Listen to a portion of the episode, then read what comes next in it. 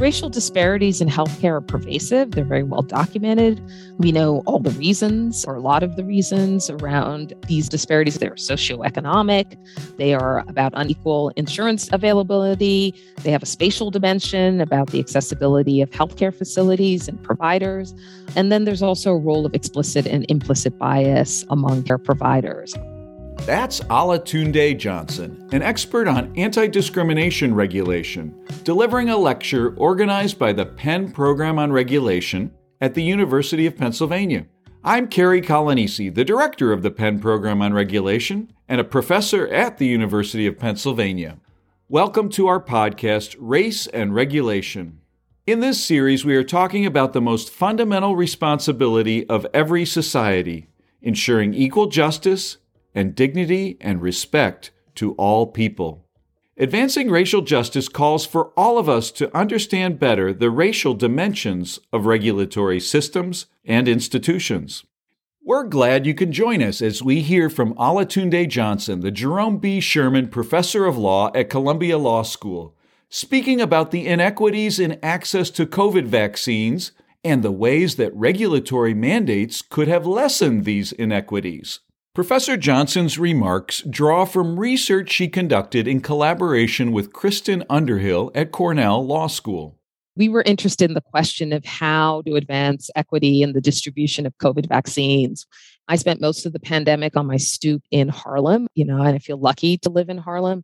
I live right off Frederick Douglass Boulevard, which is kind of an example of his composite nation with all of its challenges. It's at the crossroads of race and class it's taking on the challenges of being an inclusive neighborhood.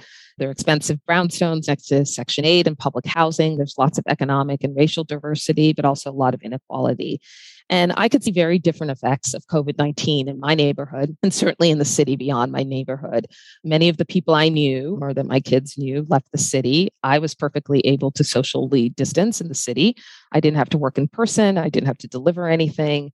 And as the data on the racial and economic impact came out in New York and throughout the country, we started to see this data on racial and ethnic disparity and on economic disparity and who was most affected.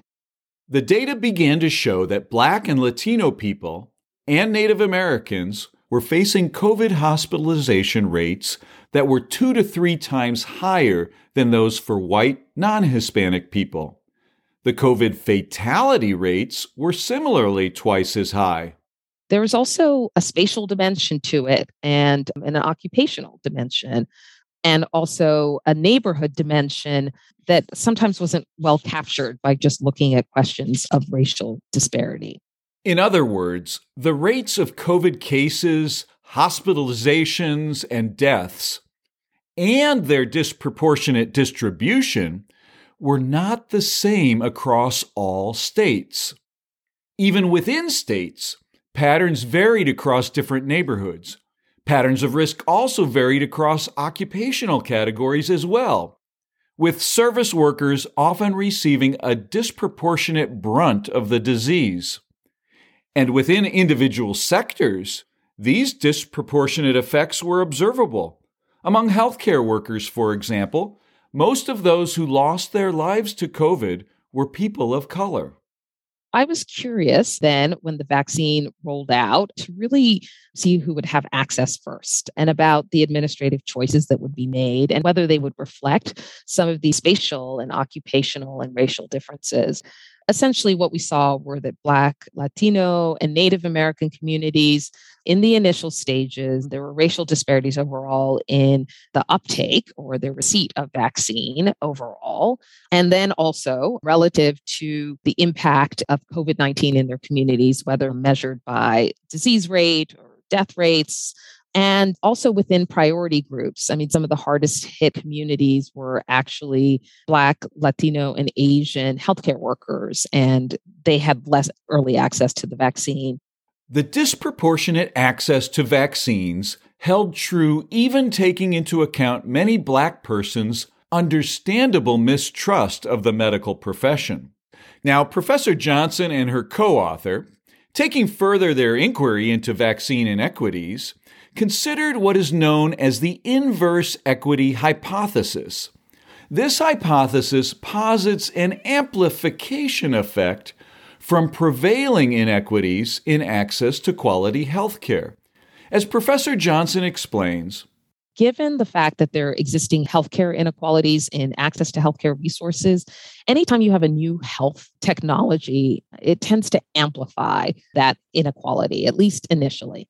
So, researchers have studied innovations as varied as heart surgeries, immunizations, HIV treatments, hospital births, and have found this. And so, the idea is that early on in the diffusion of a new technology, such as a vaccine, wealthy people are early adopters. And then, as diffusion expands, demand and access by middle income and poor people becomes greater. Some of these delays tend to persist even over time. And so we were interested in the fact that this is a theory that is known to public health researchers and would it be anticipated? So, the idea is vaccine and other innovations are going to aggravate inequality in very predictable ways. Racial disparities in healthcare are pervasive, they're very well documented. We know all the reasons, or a lot of the reasons around these disparities. They're socioeconomic, they are about unequal insurance availability, they have a spatial dimension about the accessibility of healthcare facilities and providers. And then there's also a role of explicit and implicit bias among care providers. So, given these underlying disparities and the existence of justified medical mistrust, this inverse equity hypothesis would predict that there'd be disparities in who had access to the vaccine. And did this prediction come to pass with the COVID vaccine? In the early days of the vaccine, we definitely saw this to be true. So, despite the fact that individuals and communities of color were harder hit, they had less access to the vaccine. You could see this as inevitable, but another approach that we think is fairer in terms of how health researchers and providers think about fairness, but also consistent with civil rights norms, would be to choose design mechanisms and guidance that really alleviate those disparities. In other words, could the rules surrounding the vaccine distribution be designed in ways that would combat the inverse equity hypothesis? We saw that the CDC, in its initial guidelines, did make some key choices that likely made the vaccine more accessible on the basis of race and class. So, one was to make sure that the vaccine was accessible to people who were uninsured. That was a design choice that nobody had to pay for the vaccine up front. So, being able to pay was not a barrier. Another arguably choice that decreased disparity that you could say was that it wasn't done through the primary care providers. That could cut both ways. That would at least an attempt to make access more widespread. But not all of the rules for the COVID vaccine's rollout work to combat inverse equity in healthcare. Other design choices contributed to disparity and really failed to mitigate disparity many of us could see with our own eyes, even without having to consult detailed research documents, how some of the decisions that were made at the state and local level would generate different kinds of disparities. So, one was relying on opt in and demand that people had to present themselves. So, people who are most vulnerable sometimes are reluctant to do that for a range of reasons the reliance on internet web based scheduling was kind of a famous moment. There were lots of accounts of people trying to help other people schedule who didn't have access to the internet or couldn't use the technology. Mass vaccination sites, that we really see the benefits of that because it allowed you to schedule people quickly. But the downside was that they were often inaccessible by transit. What then might the CDC, the federal agency charged with coordinating public health regulations and responses, have done differently? We see gaps in some of the decisions that were made by the federal regulatory agency. Their prioritization guidelines excluded certain high risk categories. So they relied on broad categories of age and work status and medical risk for initial prioritization, which is important. But it also excluded some work categories that were very high risk. And a key thing, such as delivery workers and service workers and other frontline workers in the initial stages. It also excluded additional ways measuring social health vulnerability that might have diminished racial and ethnic impact. For instance, the initial guidelines chose not to prioritize communities at high risk or who had suffered high rates of COVID 19 infection and adverse consequences. It's not just a sort of hindsight observation. This was just a recommendation that was made at the time. And I don't know all the reasons behind the competing considerations, but that was an area that was chosen not to be put in as a priority category. In the future, what might be other suggested ways to mitigate these disparities? Some of these suggestions are things that we believe the CDC could have adopted at the time or HHS, Health and Human Services, but they also have implications more broadly for the design of any kind of federal program. The first thing we really emphasize are broader use of equality directives. This is something that I have written about in other contexts, specifically around transit and housing. So, in the context of COVID, affirmative guidance from HHS and the Department of Justice and CDC might have directed states to avoid COVID 19 vaccine distribution mechanisms that exacerbate racial and ethnic inequities, while also instructing them on how to improve access. So, this could include things like advising grant recipients to locate vaccination sites in communities most affected by the pandemic, decentralizing distribution, providing transportation, allowing walk in or telephone scheduling as an alternative to interbase registration, and partnering with community groups.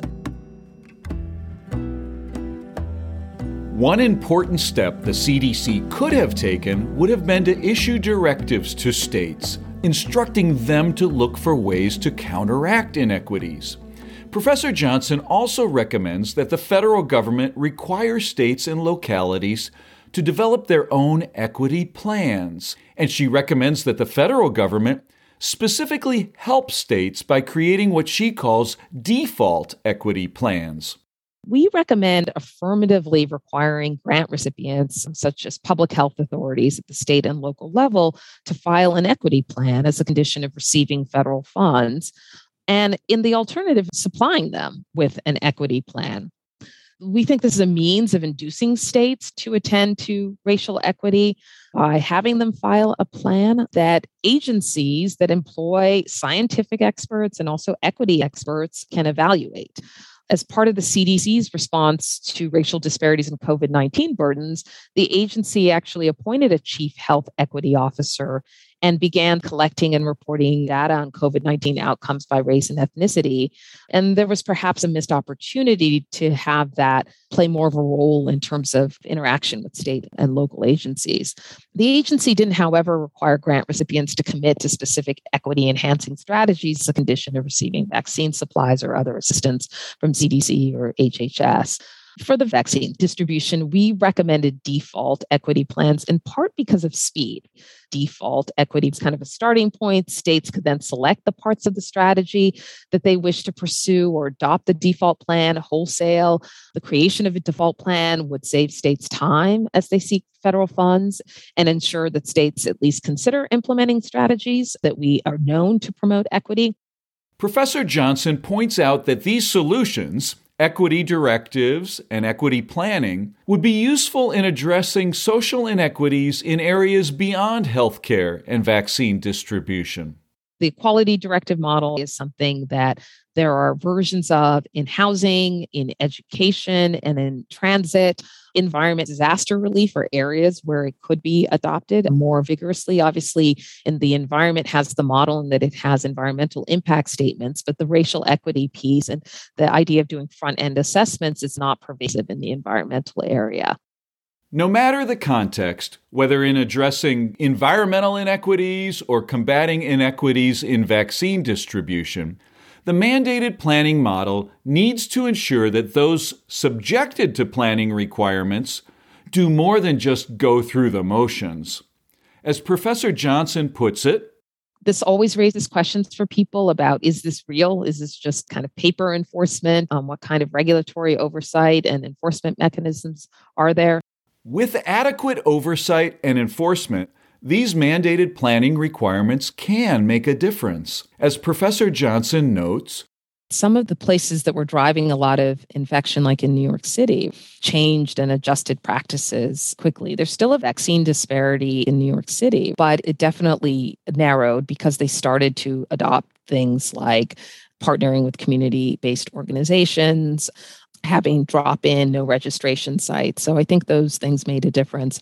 I know that the data is kept separately for um, Native American populations, but they adopted really aggressive outreach practices from the start that I think made a big difference.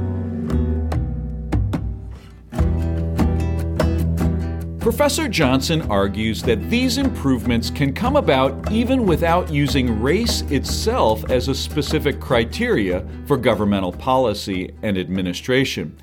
This is important because expressly relying on race could give rise to litigation and charges of reverse discrimination. Professor Johnson elaborates on the approach taken by New York State with respect to COVID it doesn't use race as a classification. It talks about areas of risk and mentions race. And so it doesn't say there's some allocation or quota based on race. And I think often there are ways of attending to the disproportionate harm that certain communities face without explicitly using a racial classification. If you're going to not be able to be race conscious, certainly do some GIS mapping and see who's being affected. And I think that at least should be more pervasive in how we think about regulation. CDC has a social vulnerability index that's around a concentration of socioeconomic factors. Relying on a social vulnerability index can still target racial inequities. Using such an index, though, requires being able to adapt policies from location to location. This is sometimes a challenge, especially if local governments are preempted by uniform federal or state policies and prohibited from tailoring responses to meet variations in social vulnerabilities. Fortunately, in some states, such as New York, there was some recognition that COVID related public health policies could and should vary based on local circumstances. One of the areas that I think about a lot is the conflict between states and localities in a whole range of policies like labor and guns and things like that. And when states preempt localities, there was conflict between New York City and New York State throughout the pandemic in terms of COVID policies. But much of the regulation was done at the state level. But they adopted a strategy that tailored policies and responses by region. And so that upstate didn't have to be subject to the same rules that we were downstate. And it was data driven and it was transparent. I am not saying this is perfect, okay? Nothing was perfect, but I thought as a model, it was very good. You knew your hospitalization rates, access to testing, death rates. Over seven days, we could all go on the dashboard and look at it. And Albany or the parts of upstate New York, they didn't have to be subject to masking rules that New York City was subject to at the same time if they were having lower overall averages. So I think that's a good model for policy just it's not about vaccines specifically but about building trust and at a time where it's been sort of a very polarizing kind of issue around vaccine. And then in new york city also i think was very good at providing a lot of information and double down on some of the outreach efforts in i think what was really striking were the testing. Testing was very very accessible in new york city. And by learning from places where vaccines and testing were made more accessible, public health officials across the United States can find better ways to reduce racial inequities when responding to future pandemics, or even when responding to many other types of problems. As Professor Johnson and her co-author conclude in their study, quote, by using regulatory tools and system designs that build in equity from the start, we have a much better chance of mitigating the effects of racial inequities across society. Thank you for listening to this episode of Race and Regulation. We hope you have learned more about the racial dimensions of vaccine policies and public health responses to COVID 19 throughout the United States. This podcast has been adapted from a lecture delivered by Professor Olatunde Johnson in 2022. She spoke as part of the Penn Program on Regulation's lecture series on race and regulation, co sponsored by the Office on Equity and Inclusion at the University of Pennsylvania Carey Law School. I'm Cary Coglianese, the director of the Penn Program on Regulation. For more about our program and free public events, visit us at pennreg.org. You can also find other episodes in our Race and Regulation series wherever you get your podcasts. This podcast was produced by Patty McMahon with help from Andy Coopersmith, our program's managing director. Our music is by Philadelphia based artist Joy Ike.